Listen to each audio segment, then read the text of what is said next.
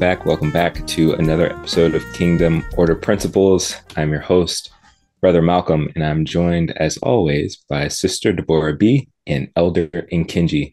How are you all doing this evening? Doing well, thank you. Doing well as well. I just awesome. said off, uh, you know, before we started that I had eaten some of my smothered uh, turkey wings, so I'm feeling pretty good about now.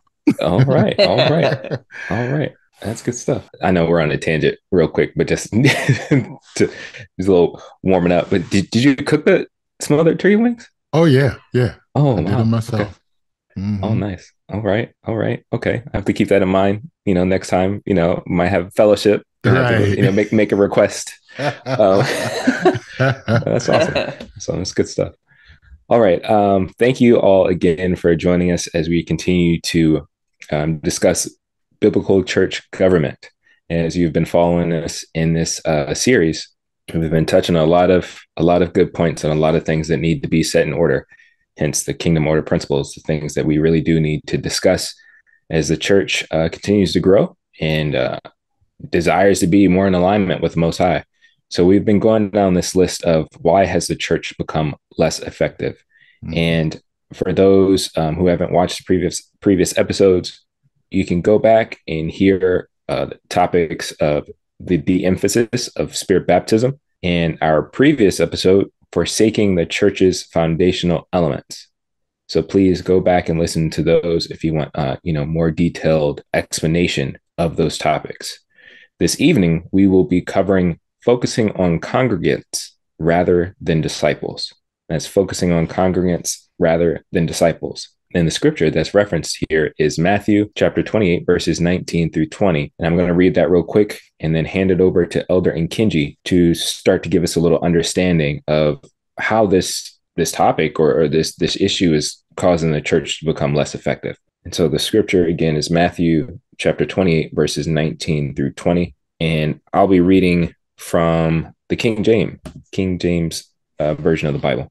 Go ye therefore and teach all nations baptizing them in the name of the Father, and of the Son, and of the Holy Ghost, teaching them to observe all things whatsoever I have commanded you.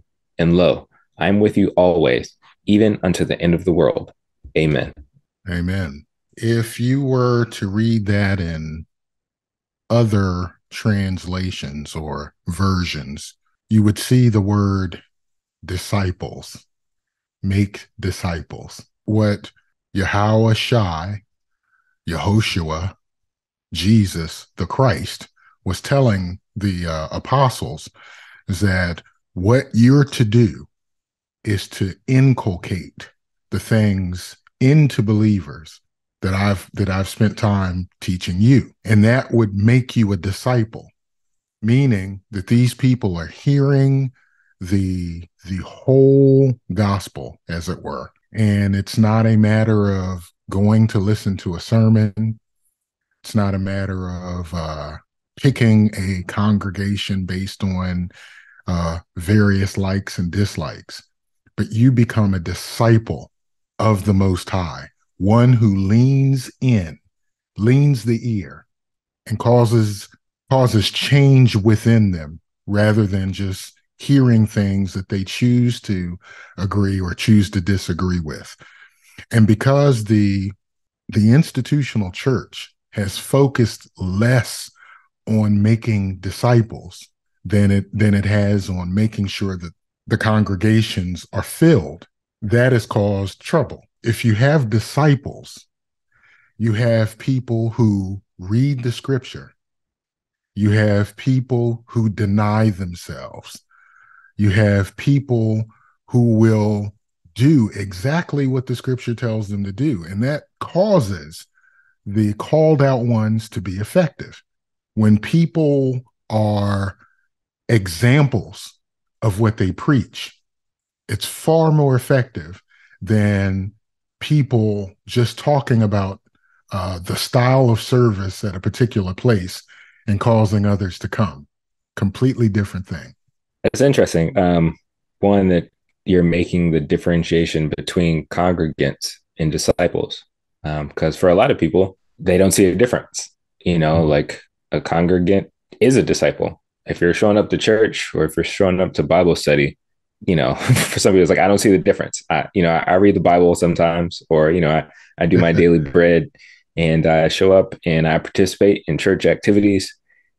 I, I don't see how that doesn't make me not a disciple. You know, I'm trying to follow Jesus. I'm trying to, you know, become a better Christian. What, what would you say to that? Elder Nkinji, if somebody was like, well, wait, hold on, you're, you're saying I'm not a disciple because I attend church every Sunday? Like, I don't understand. Can, could you break that down a little bit more? Absolutely. As we've said before in previous uh, episodes, you know, us being of the Western persuasion and native speakers, or maybe not native, but speakers of English, we understand that words have multiple multiple meanings, multiple definitions. And so a congregant, the word congregant in and of itself does not differentiate it from disciple. But when you look at each word, congregant versus disciple, you start to see that there is variation. A congregant can be a disciple, but a congregant is not necessarily a disciple because a congregant literally means one who attends or one who shows up.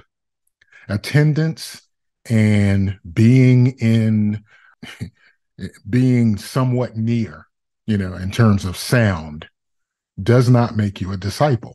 Um, a disciple is one who has committed their life to Christ. They have determined that their own their own view of their life has to be secondary to the life that Jesus says that they must live. Jesus says that um, essentially you're not my disciple unless you lose your life. If you lose your life and take up the life that I tell you to take up, you're a disciple. Whereas a congregant can be far from that level of personal choice and involvement. A congregant, congregant can be one who comes and listens, gives consideration to, and then leaves. And after leaving, they can determine fully uh, that they they enjoyed what they heard and continue the style of life they've always had. So, a congregant can indeed be a disciple but a congregant is not a disciple just because they show up. No, yeah, that, that that's good. Thank you again for breaking that down. I, I think another question that kind of comes to mind um, as we're at least at this point identifying the difference between congregants and disciples. Mm-hmm. Maybe you both are aware that you know there are some people who I guess, depending on uh, their perspective or their opinion about the institutional church or the church in general, they often say, you know, I I kind of just do church by myself. You know, I kind of just read the Bible and I stay at home, and you know, I don't I don't really I don't do the church thing. I'm not really a mm-hmm. congregate, you know. But you know, some people have different differing opinions about that. It's kind of mm-hmm. like, well, how can you really be a disciple if you're not part of a, a, local church body? Like how can how can you actually if you're not a congregant somewhere, you know, how are you really being a disciple? And some people uh, may reference, you know, the scriptures, Hebrews 10, uh, mm-hmm. uh, 25, not forsaking the fellowship of the brethren and things like that. So it's kind of mm-hmm. like you say you're a disciple, you say you're a believer, but you don't have a church home, you don't, you know, fellowship on a regular basis. How, how are you really a disciple if you're not actually being a congregant, if you're not being at the, at the church house um, twice a week mm-hmm. or, you know, at least on certain holidays? Like, so what, what would be your uh, response to that, Elder Nkinji? Well, that's, that's a good question. I certainly had in mind that, that passage that you brought up Hebrews 10, I think it is verse 25. You know, the scripture tells us not to forsake assembling together.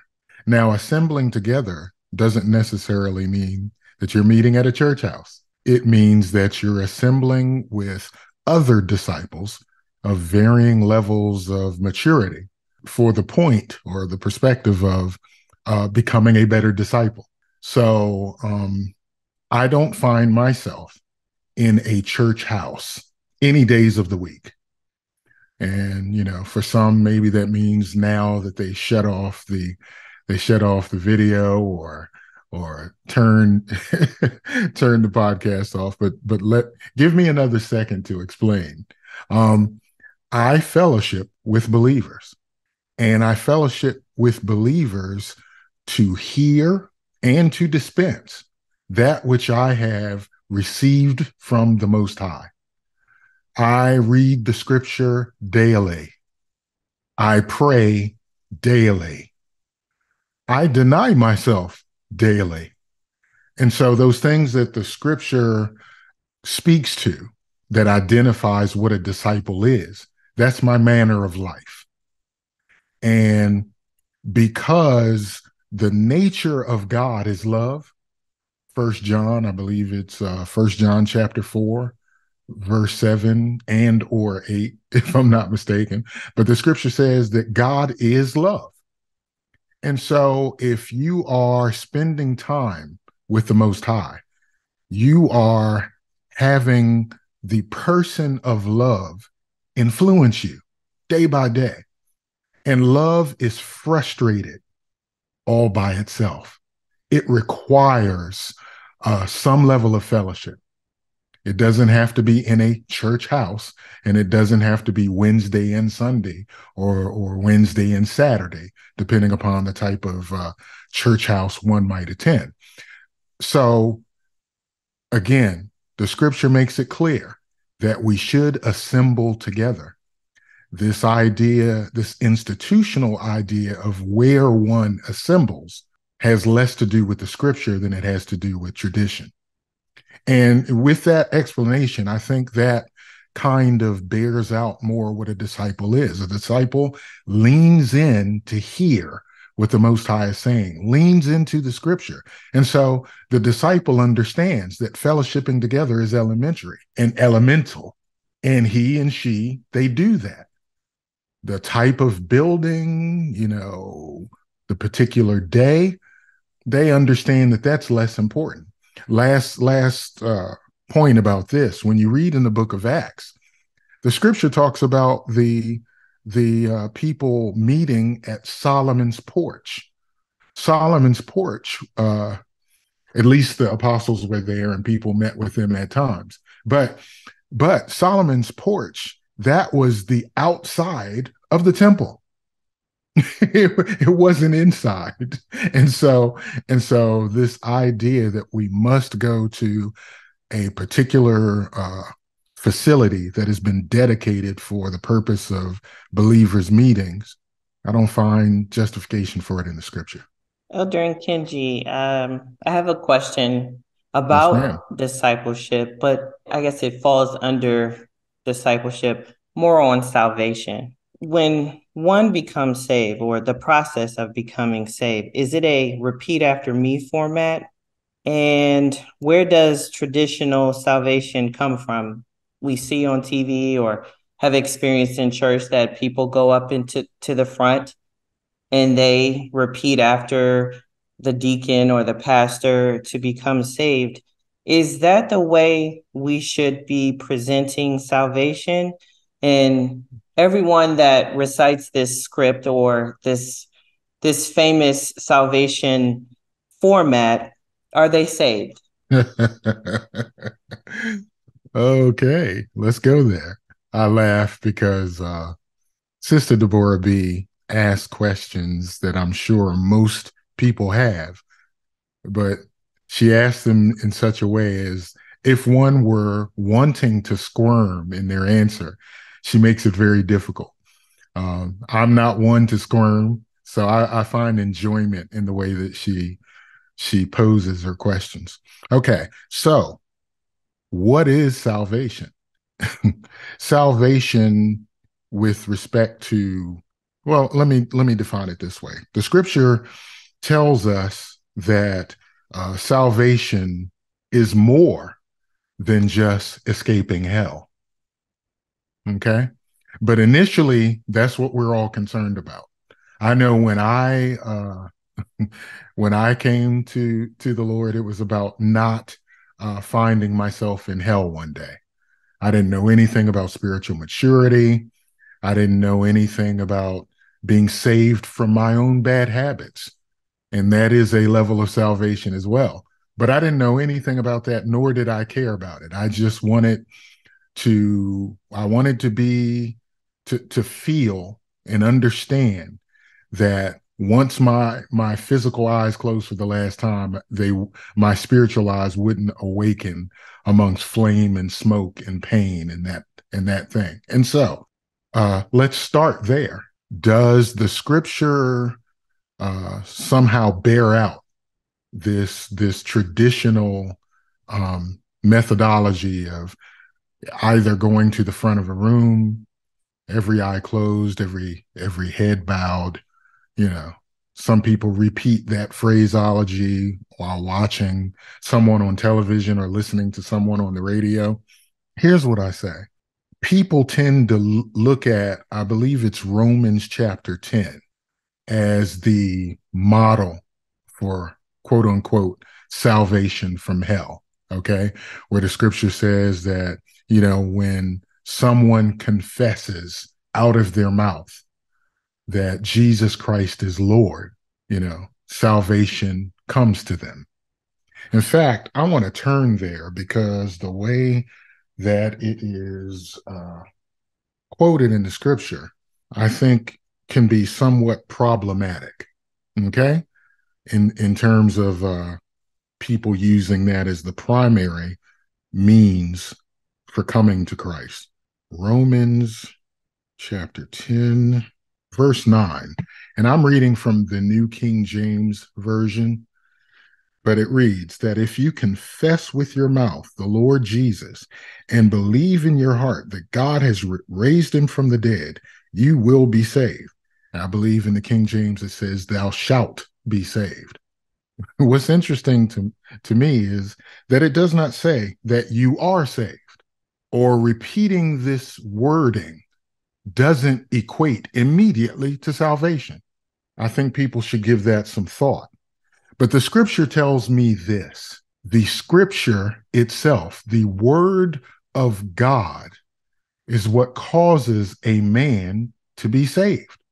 And when I say a man, I mean a, a man and a woman. It's the scripture. Let me explain to you.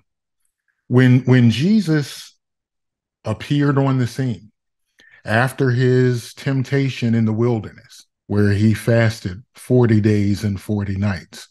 And the scripture says, and afterwards he was thirsty, which gives us the impression he uh, he was hungry, rather, but it doesn't say thirsty, which which gives us the impression that he drank. The devil tempted him, you know, in in several ways, and afterwards, at the end, uh, Christ said, uh, you know, get the hence, you know, worship God and Him only, right? And the scripture tells us that the angels came and ministered to him. And you read from there on, the scripture says that he commanded men or humans everywhere to repent. All right. So repentance is key to salvation not the repetition of Romans chapter 10, verses 8 and 9. Okay? Repentance. And what does repentance mean?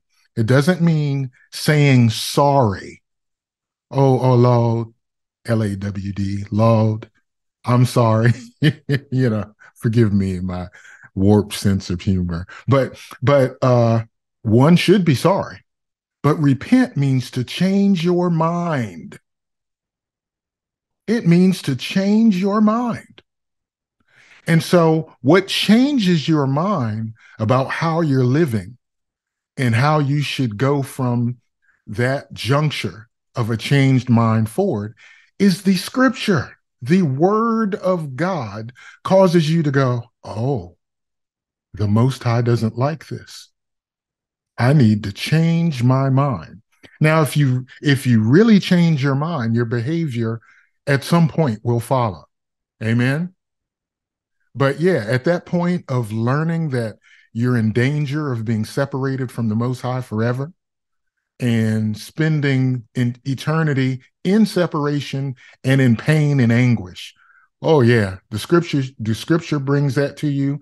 and you you want to change your mind about how you're living your own life at that point and you may express sorrow for some of the behavior that that you've done but what starts salvation is not the repetition of romans 10 8 9 okay it's the revelation that the most high gives you from the scripture of your current state as it relates to nearness with him all right. And repentance is, oh, I better change my mind. Now, the scripture shows us in John chapter 3 that a changed mind avails you to something. Uh, we talked about we've talked about this before. I think it's time to engage it a little bit. Uh, Brother Malcolm, if you would turn to John chapter 3, please, and we'll talk this through. But John chapter 3 tells us that this salvation process starts with understanding that I need to repent. I need to change my mind. And Jesus tells us that a changed mind avails you to being able to see the kingdom. And once you see the kingdom, he shows you that there's some things to do to enter the kingdom. All right. Now, when when we look at these things it's not that you have to complete every step to be saved as it were okay what saves you is you changing your mind and just and saying look here i need to follow the most high all right are you there uh brother malcolm in john chapter 3 yeah yeah i am do you want me to start um from from verse 1 or from a particular uh, particular start verse? from verse 1 for now, and we'll we'll walk through it a little bit. Okay, this is John chapter 3, verse 1. There was a man of the Pharisees named Nicodemus, a ruler of the Jews. The same came to Jesus by night and said unto him, Rabbi, we know that thou art a teacher come from God, for no man can do these miracles that thou doest, except God be with him. Stop right there, brother. Let me let me we're going to do like like some churches do, a reader and a stopper and you know. but but Nicodemus, a ruler of the Jews, okay? Uh a member of the Sanhedrin as it were. What is that? Look it up, Sanhedrin, okay? Um he said that we know that you've come from God. Now, if you've read the gospels, you understand that when he says we, he's not talking about all of the Sanhedrin. He's not talking about all of the scribes, uh, Sadducees, and Pharisees because they hated him. When Jesus spoke truth, uh, one place he's about to heal somebody on the Sabbath day, and when he does, they took counsel immediately how they could destroy him. Okay? But this man says that we know that you come from God because nobody can do the miracles that you're doing except God is with him. I'm telling you right now that he was already born again. Why? Because he knew from the scriptures that the Sun of Righteousness would arise with healing in his wings, Malachi. Healing in his wings. Uh, the the the Hebrew word there literally means fringes. That's why the woman said, if I could only but touch but the hem of his garment. All right. So he had a, a change of heart and he has changed his mind about this man who some of his compatriots were calling uh, basically a demon, one who's working by a demon. Go ahead further, brother. Continuing from uh, verse 3. Mm-hmm. Jesus answered and said unto him, Verily, verily, I say unto thee, except a man be born again, he cannot see the kingdom of God. Ooh. Except a man be born again. See, when we talk about salvation, that's where we need to talk about being born again. And the scripture tells us that a man is born again by the incorruptible seed of the word of God. Amen. So here is this guy who, you know, um, if he were like all of his uh, compatriots, he would hate Jesus. But because of the word of God, he had been born again. he could see the kingdom. If you repent, if you have a change of mind from the scriptures and begin to see what's true in the kingdom, as opposed to seeing it falsely, thinking that this man is moving by the demonic powers, right? But now he sees him as he's the he he's uh he's from God. Jesus is saying, You've been born again because you can see the kingdom. Continue, please, brother. Continuing from verse 4 Nicodemus saith unto him, How can a man be born when he is old? Can he enter the second time into his mother's womb and be born? Jesus answered, Verily, verily, I say unto thee, except a man be born of water and of the Spirit, he cannot enter into the kingdom of God. Lord, oh, it's so beautiful how clearly these things are stated. Here's what we should know when you're first born again, you can be very confused about a lot of things. He was born again, he, he could see the kingdom, but when Christ told him about being born again, he started thinking only from the perspective of the natural. That is why when you are born again, you must fellowship with other believers. You must read the scripture. You must pray. You must fast. So your understanding grows, right?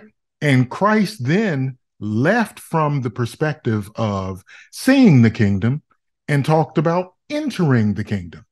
If you're born again, you can see it.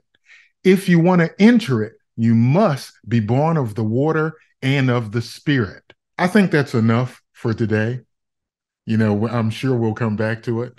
But to to close on the answer to your question, uh, Sister Deborah B, because you said, are they saved if they if they repeat a phrase from Romans 10, 8, 9, and 10. I forget the verses. If you look all, at all three, you'll make sure you, that you get it. But I'm gonna tell you, I'm gonna tell you plainly, just re, re, uh, repeating a phrase is not what equates to being born again. All right. I'm not going to say that everyone that has repeated the phrase is not born again because they may have changed their mind about a lot of things and gone on to follow the Lord. Okay. But it is, there is no, to use a, a, a, a you know, a silly word, there is no magic in repeating that phrase. What one has to do to be saved is to repent to change their mind. And the facilitator of the mind change is the incorruptible seed of the word of God. And if you want to fully follow Christ, after you've been given the ability to see the kingdom, you need to do what he said to enter it. Because being in it fully is more advanced than just seeing it. But salvation is a matter of changing your mind based on what the word of God tells you to do. Amen. Did I leave something out, Sister Deborah? Because if I did, I, I, know you'll bring it back to me. No, I, I think we need a, a separate episode for this because I, I have additional questions, but I won't tie us up with them. So, okay. Um, then um, we're going to do it. I know it. uh, I think I think I have a question too, but um, uh, hopefully it keeps us on t- keeps us on task and not too far uh, off, you know, like on a tangent. But since we were talking about disciples and mm-hmm. discipleship, and since uh, Sister Deborah B asked such a a heavy question about salvation, mm-hmm. if we're focusing on okay, so we're we're looking at congregants and we're looking yeah. at disciples. Mm-hmm. We know in a very um, I don't know if practical is the right word, but very plainly, if somebody says, you know, I'm a congregant of a church, and at some point uh-huh. they're like, I don't go to that church anymore. Uh-huh. You know, like they stop being a congregant of that uh, that assembly or whatever. Mm-hmm. Can the same be said for a disciple? Can a disciple at some point choose, hey, I, I no longer, you know, I don't want to be a disciple anymore, and mm-hmm. you know, this following Jesus thing, ah, it's for the birds. Like I don't, I don't want to do that anymore. And mm-hmm. you know, kind of the follow up question that is kind of tied to that is if somebody chooses to, you know, one if they choose to stop being a congregant, and if they choose to stop being a disciple, does that mean that they lose their salvation? yeah, let's get into it. That was actually my follow up question that I was going to hold on. I was going to ask if salvation was active. Is it an active okay. thing?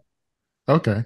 So maybe, maybe possibly the spirit of the living God is engaged in this discussion and wants certain things said. And so, with that being a possibility, let's further engage these questions. Okay.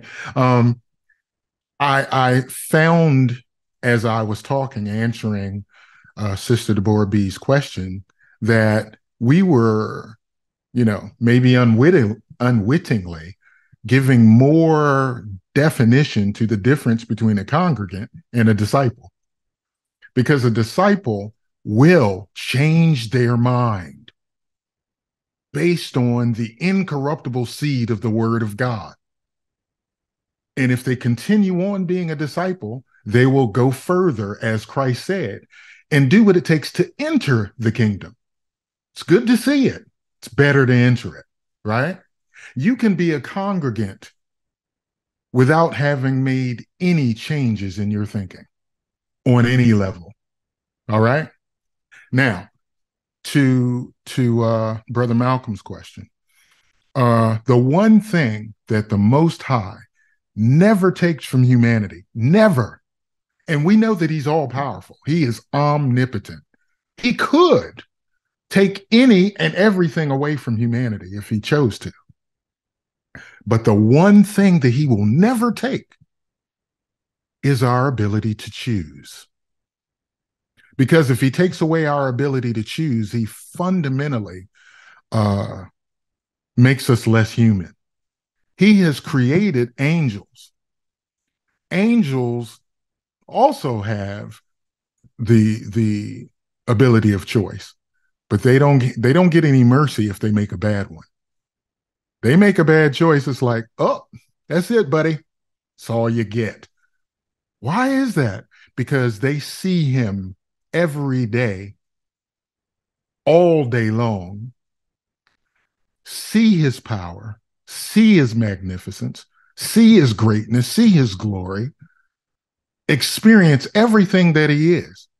And yet, and he still gives them choice. Now, if they decide, you know what, as we read in the scripture in some place, you know, I will be like the most high. I will ascend to the mountain of the north. I will, I will take a seat on the throne. And the Most High says in response, Oh, you will, will you? And then his son says, I saw Satan falling from falling from heaven like lightning, right? Uh, Satan made a choice and he got an immediate uh, judgment based on that. The Most High knows our frame that we are but dust, the scripture says. And so he gives us a lot of mercy. Thanks be to God. You know, I'd like to think that I have matured over the decades, and I'm, I, I, I, you know, I think that's true. But I thank God for His mercy. I thank God that I have not matured uh, to such a degree that I'm beyond mercy. Amen. And so, what the Most High does with humans is give them choice. So, for a congregant who has attended this, that, and the other uh, place of worship, and you know has enjoyed the the uh, the strengths and weaknesses of of all, and says at some point, you know what, I've had enough of this, and I'll go do things however they occur to me. Okay, that's his that's his or her choice, right? Um, if they've never really had a change of mind based on revelation of the incorruptible seed of, of the word of God, you know, they really have just changed where they're sitting. I'll leave that right where it is. But for someone who has who has repented, they've changed their mind. They have begun to follow Jesus. They have begun to accept and ameliorate their lives. And and you know, they've made certain changes. But at a certain point, due to riches, due to not having taken enough interest into understanding the scriptures due to pressures, due to trouble, whatever the case may be. If they they decide, uh, I'm not going to follow the Most High anymore. I'm just going to follow the dictates of my mind, the sway of culture, etc., etc. Here's what I would say to that person, because one of the doctrines in the institutional church is you know, for the, the easiest way to state it is once saved, always saved, right? You know, he he will never cast me away. You know, he will never take me out of his hand. Well, I believe that's true. That he will never cast you away, but you can cast yourself away. You can literally literally pull one of his fingers away and get out of his hand. And if if you have if you've been taught that that's impossible i challenge you to read hebrews chapter 6 slowly and in multiple versions of the scripture. And if you read that you cannot conclude that it is impossible to be lost after you have been saved. And it is not a function of god's inability. It's a function of that individual's choice Wow, that's heavy in in itself, and I and I'm sure that there are some listeners uh, or people who are watching online who are probably like vehemently like fighting back against that.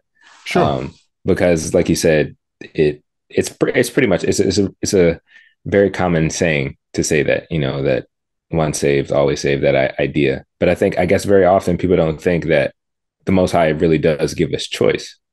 So of course, like if you are committing to him, or as you've been describing, what a disciple does, if you're leaning into him, if you're trying to hear from him and be close to him, no, you he won't lose you, you know, because you are in his hand, you know, and he, he's got you. But if you choose to stop leaning into him and choose to lean somewhere else or go somewhere else, he's not going to stop you, which is which is which is interesting because you know sometimes um, in church culture, they like to describe uh, God or the Holy Spirit as like a gentleman, you know. So like he, he's not going to really force you to do anything or whatever, whatever. But I, am sure that even even if you were choosing to leave, he's going to try to convince you to stay. Absolutely. Um, it seems like this whole discipleship uh, or being a disciple thing, it really does come down to choice. You know, it comes down to what do you ultimately desire do you desire the most high? And you know you you started uh, to explain as we were looking through john 3 that there is this initial revelation that changes your mind. And the most high gives you the choice to say well what do you want to do with this revelation? What do you, do you want to continue to lean in and learn more about it? Or do you want to just you know kick it aside and not pay attention to it? We we mentioned earlier in this in this uh, segment that he is love. And i'm convinced that although he really doesn't need us, he loves us. And so he cannot help but want our fellowship and want the best for us. Okay. The scripture tells us that um, he is not willing that any should perish, but that all should come to repentance, repentance, repentance. Okay. He's not willing that anyone should perish. Uh, Matthew 25 tells us that Hell was created for the devil and his angels. Plain statement. Now, here's the deal. Um, the word angel, and it's very close to the word apostle, and we'll get into that in some future uh, some future discussions. But the word angel essentially means messenger. What we need to understand is our life is a message. And at a certain point, if you are determined that your life shows the message of disobedience to God, hatred for his way, and uh, just rebelliousness and stiff neckedness. What people think uh, in this this this world that's all about the individual, they're thinking, "Well, I'm not hurting anyone." Wrong. You were born with a role to influence people. And if the message of real life is rebellion, being stiff necked, not following after God, being being filled with lust and hate. At a certain point, if you don't respond to his his uh, efforts to woo you back, he may decide to judge you for the message of your life. Now, I will say this: it's it's I, I believe it's difficult to lose your salvation. One, because he's so very persuasive. He's so very persuasive because we all have left him. And he's always brought us back or attempted to. And, you know, if you spend any time with him uh, and you walk away, he allows you to feel the cold, cold world. You know, in my mind, I, I heard earth, wind, and fire. That's the way of the world. You know, the world, the world is horrible. And if you've come to him, you've experienced love, you've experienced care, you've experienced revelation on your in your inward parts, right? And if you leave him, he'll let you experience the opposite and and and try to woo you back. And the decision is yours. I know when I left him, I was it was like, ooh, it's nasty out here. Ugh. And he was wooing me back. I said, Yeah, let, let, let me let, let me get back. Let me get back. Can I get back? I can get back? Okay, I'm back. Right. and and that's his attitude, I'm sure, with everyone. But we've talked about in in in this uh talk this uh series, we've talked about we have an enemy and he has power. So when you step away from the most high, you step into the the uh the realm of the enemy and he wants to deceive you. If you're tricked, you may not recognize the wooing of the Most High to bring you back as good. He may give you some of the things you always wanted that you never should have had. And upon receiving those things, you might think, well, it's better to be with the enemy. You wouldn't probably say it quite that way, but that's what it is. So one can lose their their relationship with the Most High and their standing in His kingdom. One can. Again, read Hebrews 6. Don't, don't just trust my words, trust the word. Read Hebrews 6. Read it in multiple versions. There is no way you can come away with a full reading of that chapter thinking that there's no way that you can walk away from him and he can judge you as if you weren't with him. Now, what I say to you when you read that, you will also find that there are a lot of steps you should that that you would have to cross to where you get to the place of being potentially uh, in real trouble. But one can lose their salvation. It's not something I like to say. It's not something I like to think about. In fact, the apostle apostle after writing these things, he said, "But but we're persuaded of better things concerning you." It's like I don't even want to think about this regarding you, but it's possible. So, hence, yet again, the difference between a disciple and a congregant. A disciple keeps leaning in, just keeps leaning in. And even if they slide, the scripture tells us he's married to the backslider. He wants to bring you back. But if some would say, well, see, that's why you can't, you, you, you can't fall away. Well, he had a wife once called Israel, and the scripture said he divorced her.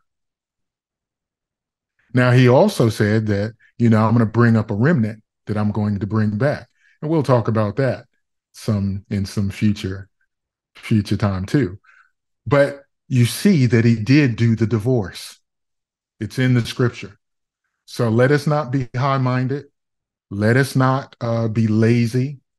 Let us not think that we can do anything and it be acceptable in the royal court of the kingdom because it is it is not um uh, i think just even your last touching on the idea of you know god divorcing his people which in the old testament you know old testament and the new testament he calls israel his chosen people so but i, I know we need to that that that's, a, that's a whole other topic um, we could discuss that. that's a lot because I, I want to dig deeper into that, but I know we don't we don't have time right now, and that's not necessarily the focus. Um, oh, we'll get there, brother. We'll get there. Yeah, like uh, yeah, that that's that's good.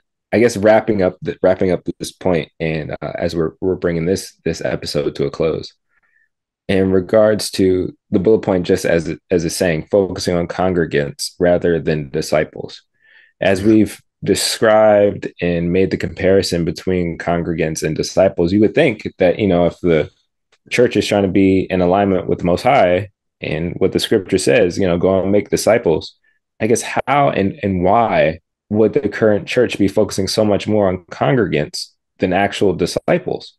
That's the if you're if you're really old like me, what I'm about to say will make sense to you. That's the sixty-four thousand dollar question. there was once a game show that was that was the highest amount you could get. But anyway, yeah, that's a great question. Why would leaders, church groups, why would you focus on something other than what the Most High in the person of Jesus Christ told you to do. It's because it, it goes back to the previous bullet points. You lose sight based on not having been baptized with the Spirit. You lose sight because you don't have the the foundation of the church uh, set in place to remind you this is a must. Um, I, I have quoted something on in previous shows, and I, I was angry with myself because I couldn't remember where it was. And I think the last time I said I'm, I'm gonna I'm gonna remember, and uh, you know today before we began taping, I said let me find that scripture and I'll I'll share with you where it is. It's in Romans chapter one and it's verse five and I won't read it now, but I'll basically quote. Um, Paul is talking, and he's talking about, he said, he gave us grace and apostleship for obedience to the faith, which tells me grace is not just unmerited favor. I'm sorry, it's not just unmerited favor. Certainly, there are places where that definition fit perfectly. Okay. But grace is also enablement. All right. When you're reading the scripture, if you if you try to uh, say that everywhere you see grace, it's referring to um, unmerited favor, you'll you'll you'll not understand why the sentence is structured the way that it is. Sometimes grace means enablement. Okay. And God, the Most High, set in the church apostles, prophets, evangelists, pastors, and teachers for the work of the ministry, the edifying of the body, till we all come, you know, Ephesians 4 11 through, um, I think, 16. I won't quote the whole thing, you read it on your own time. But you get to the place of not focusing on the right things because you don't have that element in your foundation that is enabled to cause you to focus on the obedience to the faith. If you say that that's, if it's unnecessary, you will find yourself, given enough time, making up stuff or prioritizing on definitions of things that do not match what the scriptures say. And what we have found in the institutional church is that, uh, excuse the crude language, but butts in the seats is what it's all about. And we know better than that. Yeah. Th- thank you. Thank you for answering that question, Elder Nkinji. And I, you know, you just mentioned uh, a reference to institutional church. And that reminds me of the conversation, uh, the previous broadcast that we had, or previous episodes about that, the difference between the institutional church and uh, the ecclesia or the, you know, pretty much God's church, you know, like the, the biblical setup yes. of that. Um, but no, that's that's as we're making our way down this list. Um, I'm sure for those who are listening, you can see how they kind of build off of each other, how they work hand in hand, and how it, it's important, um, you know, for us to understand why these things are the way that they are. You know, the Most High is very, very specific and intentional with the way that He does things. It's not just haphazard. He's not just you know figuring it out it's it's very strategic and on purpose. And it's it's important for us to understand that so that we can, you know, follow with him, so that we can be disciples, so that we can, you know, continue to build the church the way that he wants it built. Um, but Amen. that does require us to follow his orders, to follow, uh, you know, and and be in lockstep with him. Did uh, Sister Deborah B? Did you have any questions before we um wrap up today's episode or comments? No, I think I'm good. I don't have any questions or comments. I chuckled because uh, I see her. You see her avatar, but I see her, and you see my avatar. But while she was considering whether she had questions or comments, she was looking at her notes. so she has things to say, but she just thought, you know, maybe for this segment that's enough. But Sister Deborah B, she she got something for us, no doubt. Absolutely, absolutely. I will say I've been a part of church hurt, and you know I'm in no way you know here to condemn the institution, but I want people to know God for who He is, and not be a part of a, a congregation just for the sake of it. The purpose of us Amen. fellowshipping is to learn and to grow together, to get to know who the Most High is, to know His Son, and to accept His Son as Lord and Savior. And so I may come off hard or, you know, and I try to think of questions that other people may have that are questioning whether or not church is for them. And so I I have other believers in mind that are trying to decide. And so it comes from a great place, you know, just wanting others to heal and to forgive and to move past church hurt and to really get to know God for who he is. Amen. Amen. That's good stuff. Um, Elder Nkinji, did you have any uh, last comments or notes that you wanted to share before we wrapped up uh, today's episode? I'll try to be very brief. Uh, I, will start out by saying what what Sister Deborah B said was powerful, and uh, I'm with that one thousand percent. When Brother Malcolm was speaking before Sister Deborah, Sister Deborah uh, um, shared what she had to share about church hurt and getting people to to really see what what what's true so they can make the right decisions Brother Malcolm was talking about, uh, you know, things being th- that there's a specific order to things. The reason the name of our ministry is Kingdom Order Principles is because order is important. I'll say very briefly with order, there is a matter of sequence that's very important to God. And there's a matter of relationships that's very important to God. And everything that we're talking about has to do with his sequence and and the relationships he's put in place. And when we follow those, we excel. That's enough for for today.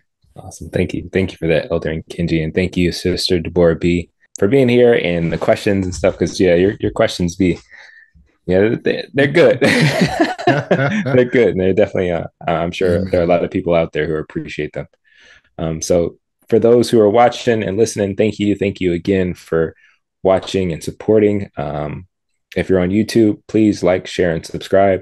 And if you want, leave a comment. Let us know um, your thoughts. Let us know if there is anything that you learned from today's episode that maybe you didn't know about um, let us know. We really, really do appreciate it. And if you're listening on your favorite podcasting app, please leave us a review. You can leave us a review at Apple Podcasts. Um, you know, leave us five stars if you're really enjoying the show, and um, share it with uh, those uh, that you care about and that you want to continue to have this conversation with. Um, we really do appreciate it, and we will see you guys in the next episode. Please be safe and God bless. Bye bye.